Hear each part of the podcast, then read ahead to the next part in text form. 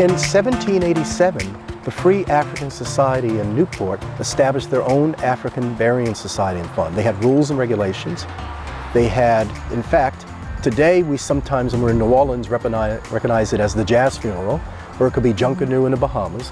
But right here in Newport, across the diaspora in the 18th century, there were African funerals that followed very specifically the Akan people of today's Ghana ceremonies. We have hundreds of Africans assembling in the, in the center of town, marching here, chanting, drums, music, to lay the rest their dearly departed, because under the Akan tradition, they're being reunited with their ancestors. And then after, there's a celebration. Welcome. You're listening to World Footprints. I'm Tanya Fitzpatrick. And I'm Ian Fitzpatrick. You just heard a clip from episode one of our interview with Keith Stokes, advisor to the Rhode Island Black Heritage Society and eighth generation Newporter. This is a second episode of our two part interview with Keith. In this episode, Keith continued to unpack Newport's underrepresented history as we stroll the burying grounds of God's Little Acre, a two acre colonial African cemetery that is situated within the 10 plus acre boundaries of Common Burying Ground, Newport, Rhode Island's oldest public cemetery. God's Little Acre has been recognized as the oldest and largest colonial African burial ground in the United States. It dates back to the late 1600s and contains the graves of over 300 enslaved and free Africans and African Americans. In this episode, Keith shared stories of prominent Africans like Pompey Brenton, who was the servant of Rhode Island Governor Brenton. Later, as a free man, Pompey would become governor of the Free Africans of Rhode Island elected by the African community during their annual Election Day ceremony. Pompey died August 5, 1772, at approximately the age of 55. At the time of his death, Pompey Brenton was one of the most prominent free Africans of New England. His is just one of many stories that the century old stone markers of God's Little Acre disclose. The burying ground offers many more clues to African heritage, and we pick up our conversation with Keith about the meaning of the different size and shapes of the grave markers. These granite columns are just uh, would have been plot markers. Remember, Okay. this this burial ground dates back over three and a half centuries. So you have three and a half centuries of burials here. It is now not an active burying ground. In fact, my family owns the only last plot. My late mother we buried here last year.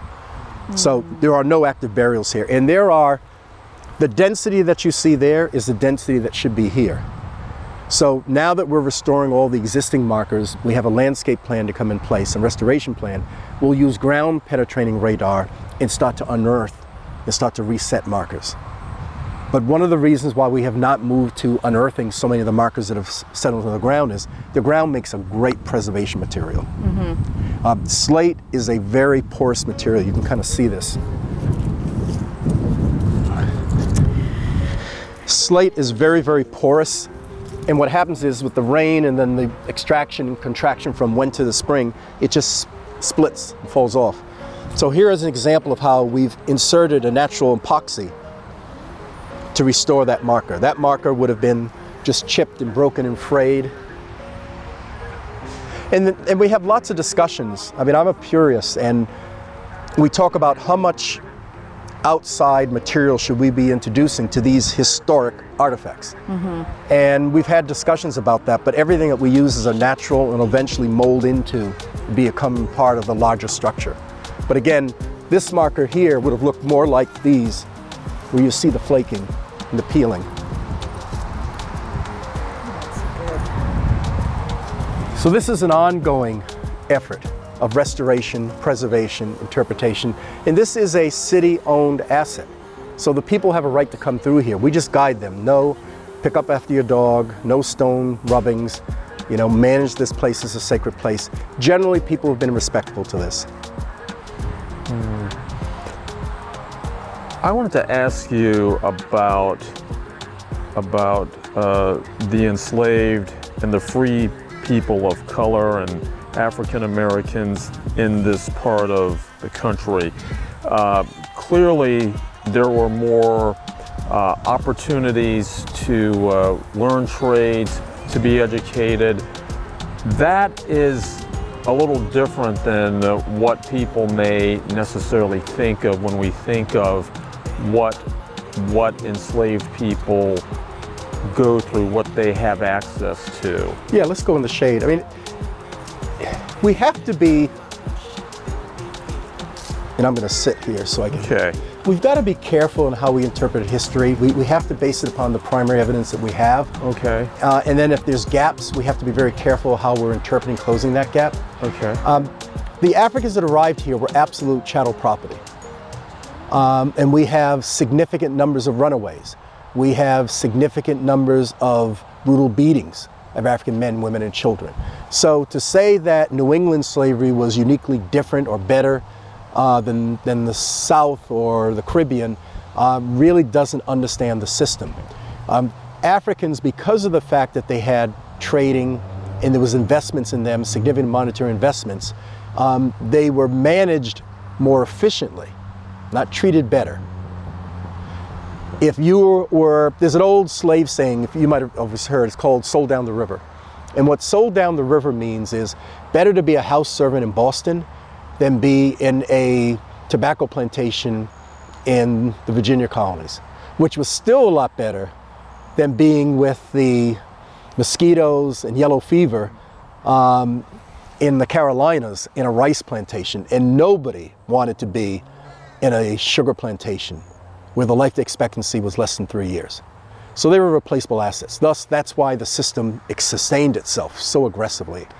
So it's important to understand that by the very conditions, by the economy, it would require enslaved Africans to have access to tools and sets to benefit their master and to benefit their master's prosperity and economy, not themselves.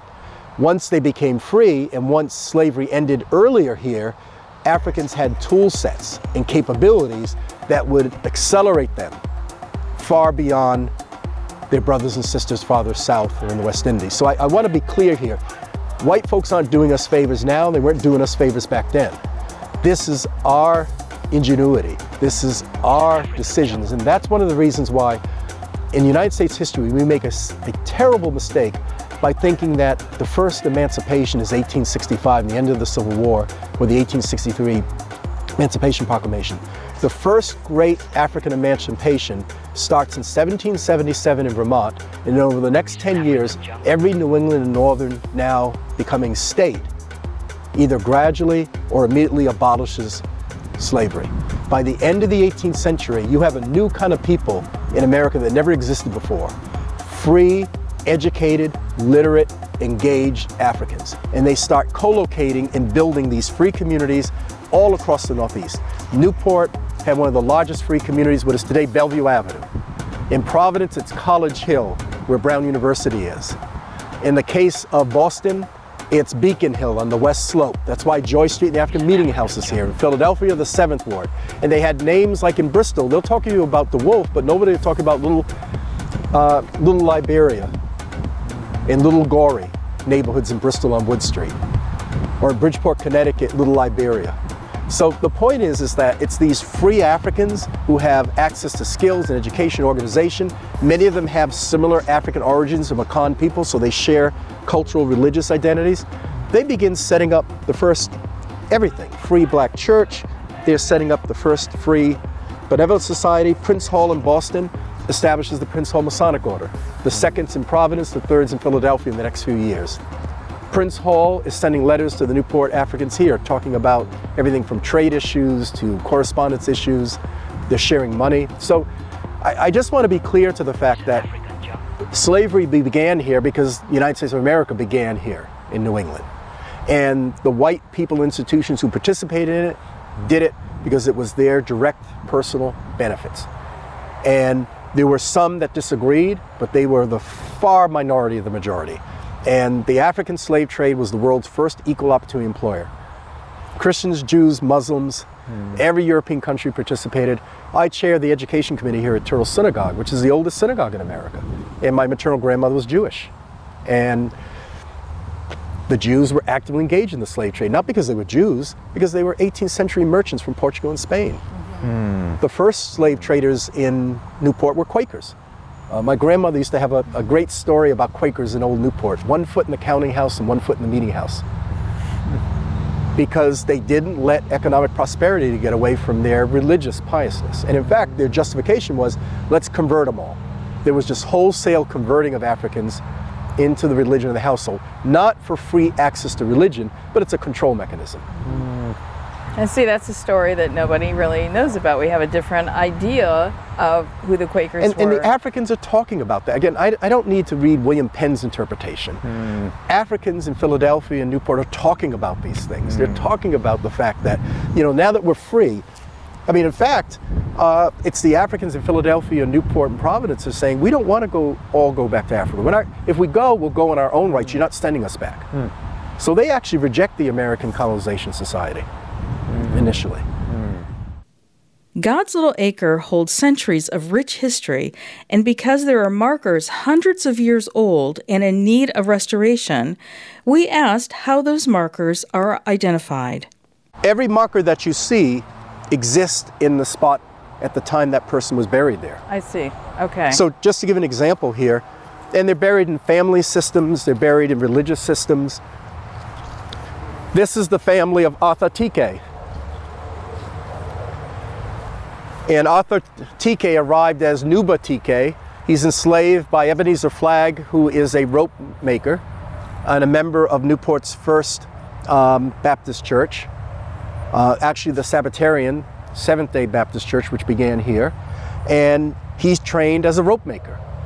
And in fact, he converts into the Baptist church and becomes a lifelong member, a pew holder of that church. And then as a free man, he reverts back to his name. He keeps his Christian name Arthur, but it becomes Arthur Tike. This is his wife, this is his sons, this is his children. Here's a child, Solomon Nuba Tike. You can see the death set. We use his headset for our African sign there. Um, Arthur Tike is the founder of the Free African Benevolent Society. He is a founder of the first free African school. Both Boston and Newport simultaneously by 1809 established free African schools. Free meaning we own it, we operate it, we teach it. His son is a teacher there. And then here's his three grandchildren that unfortunately they all die from yellow fever. Again, we're a seaport, so as goods and products are coming in, so are rats and fleas and vermin. So yellow fever, cholera, smallpox are sweeping across this community. But he buries them together. You're listening to the award winning World Footprints podcast with Ian and Tanya Fitzpatrick. World Footprints connects you to the world through powerful storytelling that illuminates our common humanity and uncovers the full narrative of our cultural and human experiences. Support World Footprints by leaving a five star rating and review on Apple Podcasts or your favorite podcast platform. This will help other like minded and interested travelers find us. Also, please join the World Footprints community by subscribing to our newsletter from worldfootprints.com. Here's more of our conversation with Keith Stokes as we walk through God's Little Acre in Newport, Rhode Island, America's oldest and largest colonial African burial ground. One question that I have for you you have focused and emphasized the African origins of this history, the the the record, the caretaking from an African perspective, not a Eurocentric perspective. In terms of doing that research, the challenges, finding the foundational documents, finding the artifacts, how does one really go about doing that here in in America where our repositories are not the repositories It's a great question. Um, today it's easier because many of these things are being digitized. So, from an access standpoint, I've been the Rhode Island advisor for the National Trust Historic Preservation. I've sat on national, uh, local preservation boards. So, I've always had access to archives. And If it was 25 years ago, my wife and I would be crawling through stacks and archives. Um, I, our running joke was we would be in Barbados, Curacao, uh, Bermuda. I very rarely have been on a beach in those locations. Yeah. if I'm in Jamaica, I'm in Kingston or Spice Town or Jamaica Town or Spanish Town looking at archives. Um, the same in Bahamas. So I've always had, and again, I've always had the honor to work with African heritage scholars who share this interest. In fact, they're surprised. You're an American, you want to talk about, and you're in Jamaica and you want to talk about African Jamaican history? That's, that's really neat. We don't get that so much. Usually Americans run to the beach. so you want jerk chicken? Um, no. So first of all, the documentation is there. It's always been there, the primary and secondary. The second is we need it interpreted through the lens of people of color. We see things differently. Um, we're looking for things from a different perspective. Um, I'm fortunate, I'm blessed that my kids are ninth generation. And, and I've grown up with this. Uh, my grandmother walked me through here. I, I can show you a picture. I think I have it. Oh, yeah, here it is. That's my mom and me in 1966 Oh my gosh. here. My, my uncle was a Tuskegee Airman that was killed in service in 1945. He's a Newport kid. And he's right here. So, I mean, for us, um, this is who we are. This is my, again, as I said, my grandmother, who was Jewish, you know, would be the one to remind her. And her husband, my grandfather, who was a part of the African thing, she would be the one to remind me, oh, blacks, Jews, we were here before all of you. Forget, forget about all you Irish and Italians, all that. It's us. This is our community. And she would say that, and we have artifacts and records to see that. And so for me, it was cool being black. Even though when I went to school in Chicago and elsewhere, people say, well, Keith, you're a mix, you're not black. Are you really black? You don't sound black. You're from New England. I said, guys, we come in all shapes and colors. Right. We all, it's, you got to understand this. You got to step away from this box that we're placed in, that we have to look a certain way or speak a certain way or come from a certain. You got to stop that because everywhere else in diaspora they don't think that way.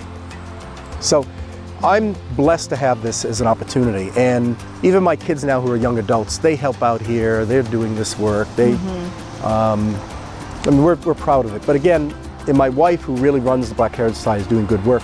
Last year, we're the first state in the country that passed legislation to require every K to 12 public school to have comprehensive African heritage history curriculum. Not African American, so it'll be the diaspora. So Thank you. she'll have some announcements. I can't leak, but she's partnering with historical organizations, colleges. They're going to be announcing an entire African heritage history chair. They just selected someone nationally to come in. Um, they'll be digitizing all the collections and creating what she'll call the, the Road Show, RHOD for Rhode Island, and where any kid or student or teacher can go on a portal and it'll have access to all that information with pop-up videos, kind of like TikTok and Wow. so it'll, we're about two years away from that. I mean, she's today going to unveil some of it, but the point is, is that we've always had this. It's just we need to empower more of us to want to interpret it and mm-hmm. embrace it. Mm-hmm. So I, I, I, I'm being very candid. Um, I think white folks have a place for this, but I think they should allow us to lead this history. Mm-hmm. And when I hear things about John Brown in Providence being the largest slave trader and James DeWolf in New Bristol, and here it's every merchant, my response is, yeah, that's what they did, so what? Okay. Okay. I want to talk about John Quamino. I mean, there are lots of people I want to talk about that are so much more interesting to me than people who made money off our ancestors' backs. this is so rich. I It's, love it's just a different It's- perspective. It, it And- is. It is, and, and it's and it's and it's helpful and it's needed. I mean, you know, we want to talk about our continuing challenge and dilemma here, and even you know, picking a place to start in terms of understanding this, and even how how we talk about it. I noticed that you said African heritage. You did not say African American heritage, even though we've talked about it's that. African heritage. Yeah. Yeah, it, Yeah. it's it's years and years of being able to to interact and, and befriend uh, fellow African heritage people across the diaspora. I mean, again, I've, I've been better embraced in Ghana than sometimes in being in, in Chicago.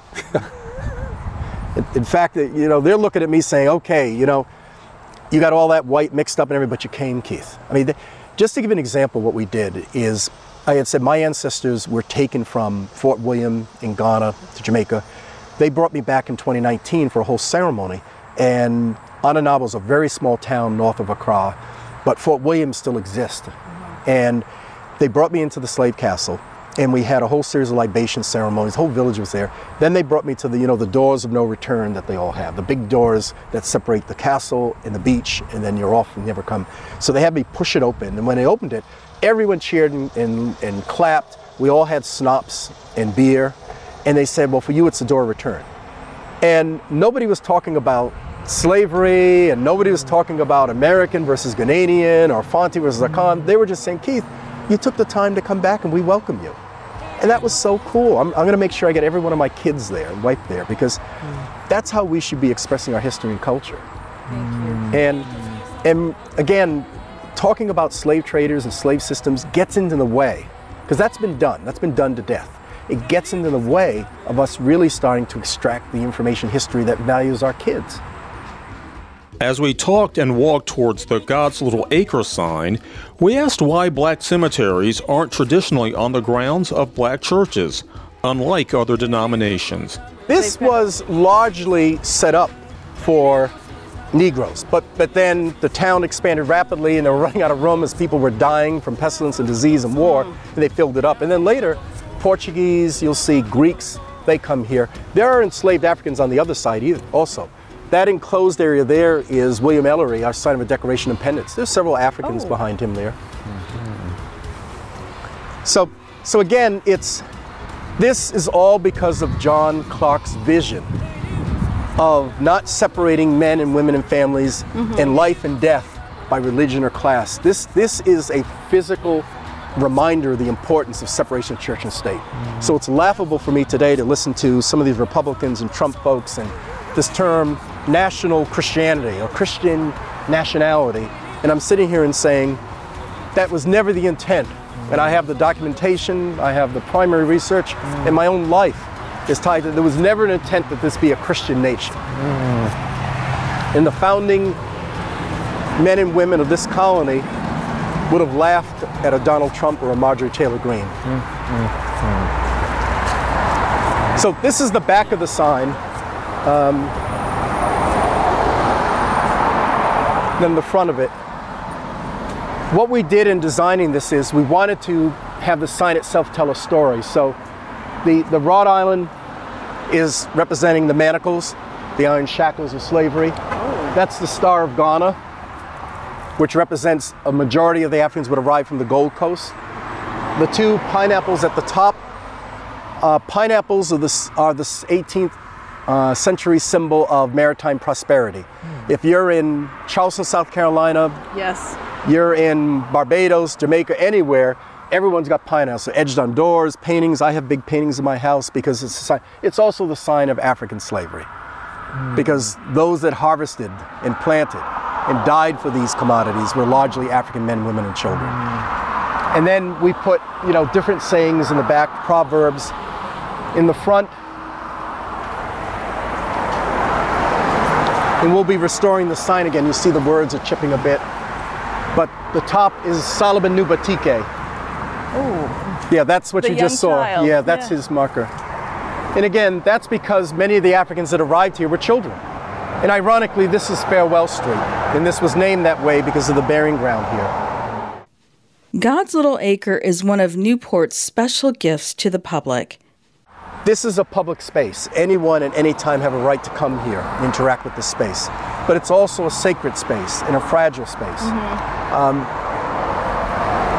and what do you Burying grounds are not cemeteries. Burying grounds are you're buried as the land and as the topography exists. In fact, these trails that you see and where my car is, that was put in later in the mid 19th century. So, for the most part, everything you see outside of some of the ornamental trees are the way it lays. Cemeteries began and accelerated after the Civil War when they became places to memorialize the dead. And that's when trails were built, gardens were built, larger, almost, I mean, like a Belmont mausoleum started to be built. Whereas here, under the vision of Clarke and others, we're all equal. No grand markers. Just like if you're in downtown Newport, mm-hmm. we're one of the only New England communities in our town center that has no church at the top of the town center. We wouldn't allow that. In fact, all of our places of worship are in an equal semi distance around. But where we're walking here There's all burials here. Mm-hmm. My mom, who was 98 last year when she died, would tell me as a kid in the 30s, she could barely walk through here, it was so crowded. Hmm. So it's only been in recent history that we've seen the loss of markers. And again, most have just simply collapsed into the ground. In terms of the resources and uh, the help that you're getting to help tell this this history, where is that coming from? Is it It's, private it's, sources? it's no, it's coming from um, when I was on the city council back in '92. I established the city uh, Burying Ground Commission, and now my wife's on it. Our historical societies, Rhode Island Black Heritage Society, and it's their job to come up with a management plan, a landscape plan. We also set up a separate uh, nonprofit in the city to raise funds, and you know, raising funds to restore has not been a problem because the identity is pretty high. Um, and there are families in this community that have a sense to contribute to that. So that's not been the issue. It's just painstaking. As I said, it's, it's close to $3,000 a marker to restore. We have artists come in and do this by hand. And it's just trying to keep up with the restoration. We've done about half. That's the good news. So over the next, we're projecting by the next two to three years, we'll have everything restored. Then we can go into the ground penetrating radar and start to identify and then begin to bring them back. Okay. Uh, it, it's just, I would never restrict public access to this. We've had discussions about uh, should we restrict access. Instead, we've decided no, we should maintain access, but you know, don't walk your dogs through here off leash. Pick up after yourself. Don't mm-hmm. play football in here. Be careful in here.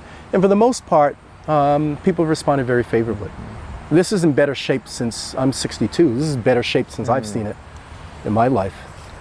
Mm. Is there something you want visitors walking through these grounds to, to take away? What do you hope they experience here? What do you want? I want everyone know? to walk away and say, wow, this is cool. We existed. Hmm. This is us. Hmm. You know, not everyone looked like, you know, George and Martha Washington. Hmm. They look like Pompey Brenton. That's what my daughter, my daughter who's 33 now, she said that once. She says, oh, it looks like me when she was eight. We're working here. And that's cool because she has a sense of identity. This is why Black Panther was such a cool movie. Because kids got to go there and say, wow, that, that's a superhero. Well, these are the real superheroes here.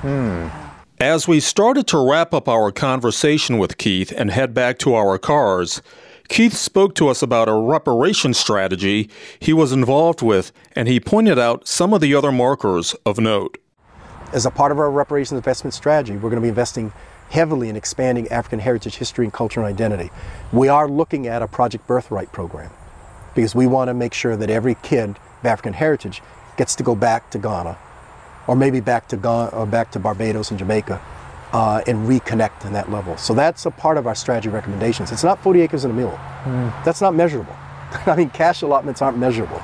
Um, but there are things that we can do strategically that we generally feel the larger white institute community would be comfortable with because ultimately they're going to have a position because it's still their world. I'm going to have to come back to that statement. Well, you, you, you can ask the cash allotments are not measurable. If you say that to an accountant or someone that that that that we can't count the money, you you are really talking about looking at what we need to do to help people who are essentially left out become included and begin to see that You themselves. were, we're repairing harm. Reparations is simply repairing harm. And that's more than a cash allotment. And my ancestor, Oktaba, um, and, and we, we can walk up if you want. We got to go up here. I can send you. We have a web link, and my maternal family's name is Barclay, and they were all a part of the Barclay family, Barclay Bank founders and such. But when he was emancipated, he was specifically brought to Philadelphia set up with a dowry, set up in training, and then introduced and placed in, at the time, the largest free black settlement in the Western Hemisphere of Philadelphia. Hmm. So he was able to immediately, through his reparations effort, build a life as a free African in America, s- surrounded by some of the most, I think, well known, successful black entrepreneurs James Forten, earliest black religious leaders, such as Absalom Jones, Richard Allen, those were all his contemporaries. And it was so the equity investment they made in him in reparations was not only monetary, it was cultural, it was religion, its identity. Everything about him was supported. This is our family plot right Okay. here. So that's my dad, my mom, maternal grandparents. That's the Tuskegee Airman there. So this area is ours here. And again, the markers are kept very simple here. We're, we're in, this is not Island Cemetery. We, the whole purpose of being here is being here. That's what we memorialize. That's what we celebrate, the fact that we're here. In the picture I showed you, I'm standing about right here with my mom, looking at his marker. The symbolism of the stones.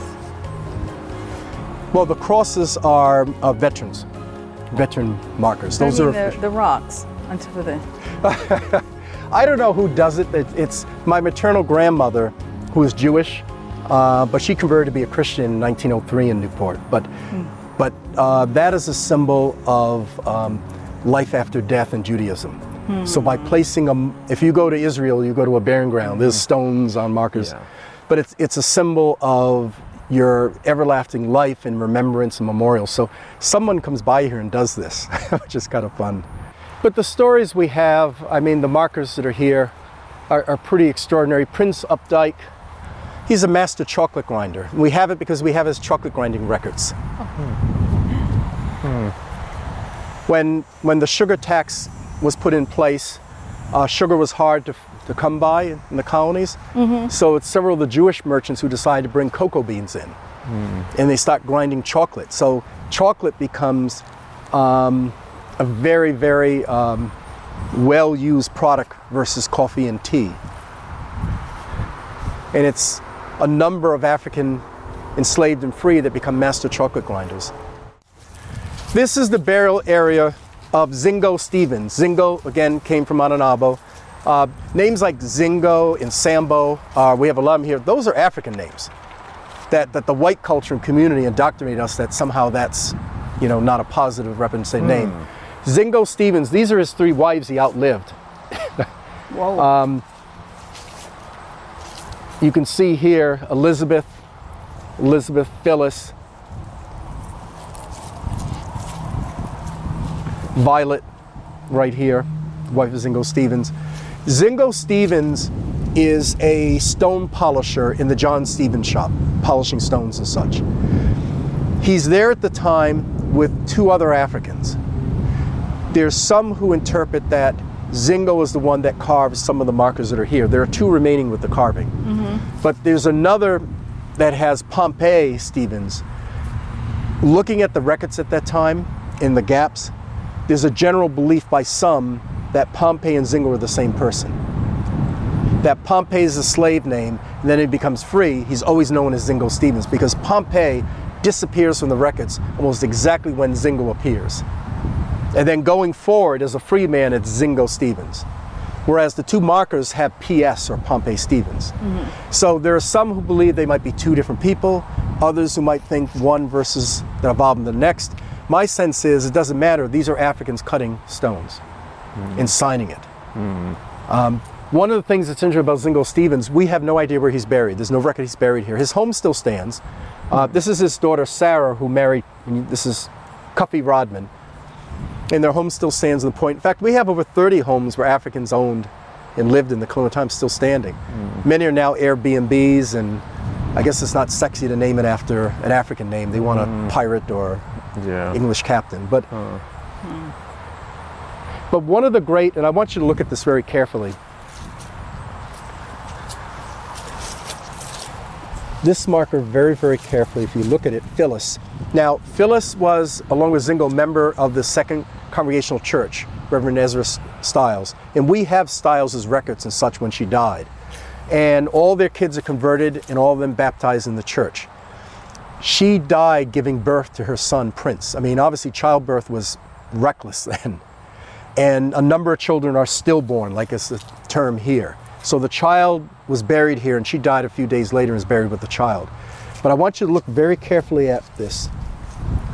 The child in her hands has African features. That's an African child. See, yeah. And she's wearing a head wrap. She's wearing a very traditional African woman head wrap, which they would have worn consistently at that time. So again, this marker tells us so, so much more about slavery. And then at the end, you have some verses from the Bible, which they believed in very strongly. But it's the imagery that it has there. I mean, beneath this stone is an African child and woman. And today, anyone can come here and see this. And when I show this to kids of color, they're like, wow, who cares about George Washington? Hmm. Tell me more about Phyllis. And she and other African women here were friends and contemporaries of Phillis Wheatley in Boston. There's a whole series of letters between an Obour Tanner, who's there, and Phillis Wheatley that still exist. And they're talking back and forth as two free African women.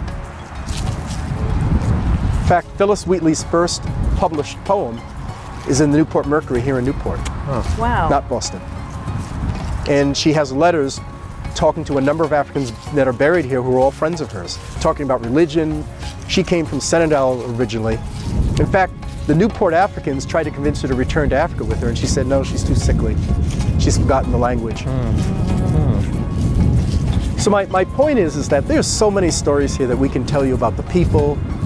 Um, and I've not even gotten into 18th and 19th and early 20th century. We, we have some of the first black graduates of Wesleyan here, some of the first doctors.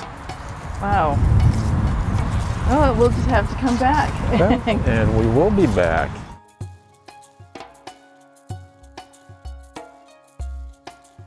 Keith left us with so much to unpack.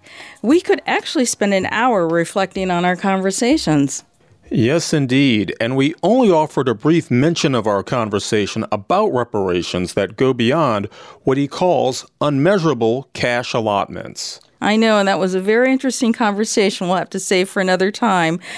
So, in the interest of time, we're going to yield the remaining time to Keith as we learn about the person, past or present, that he'd like to travel back to Ghana with.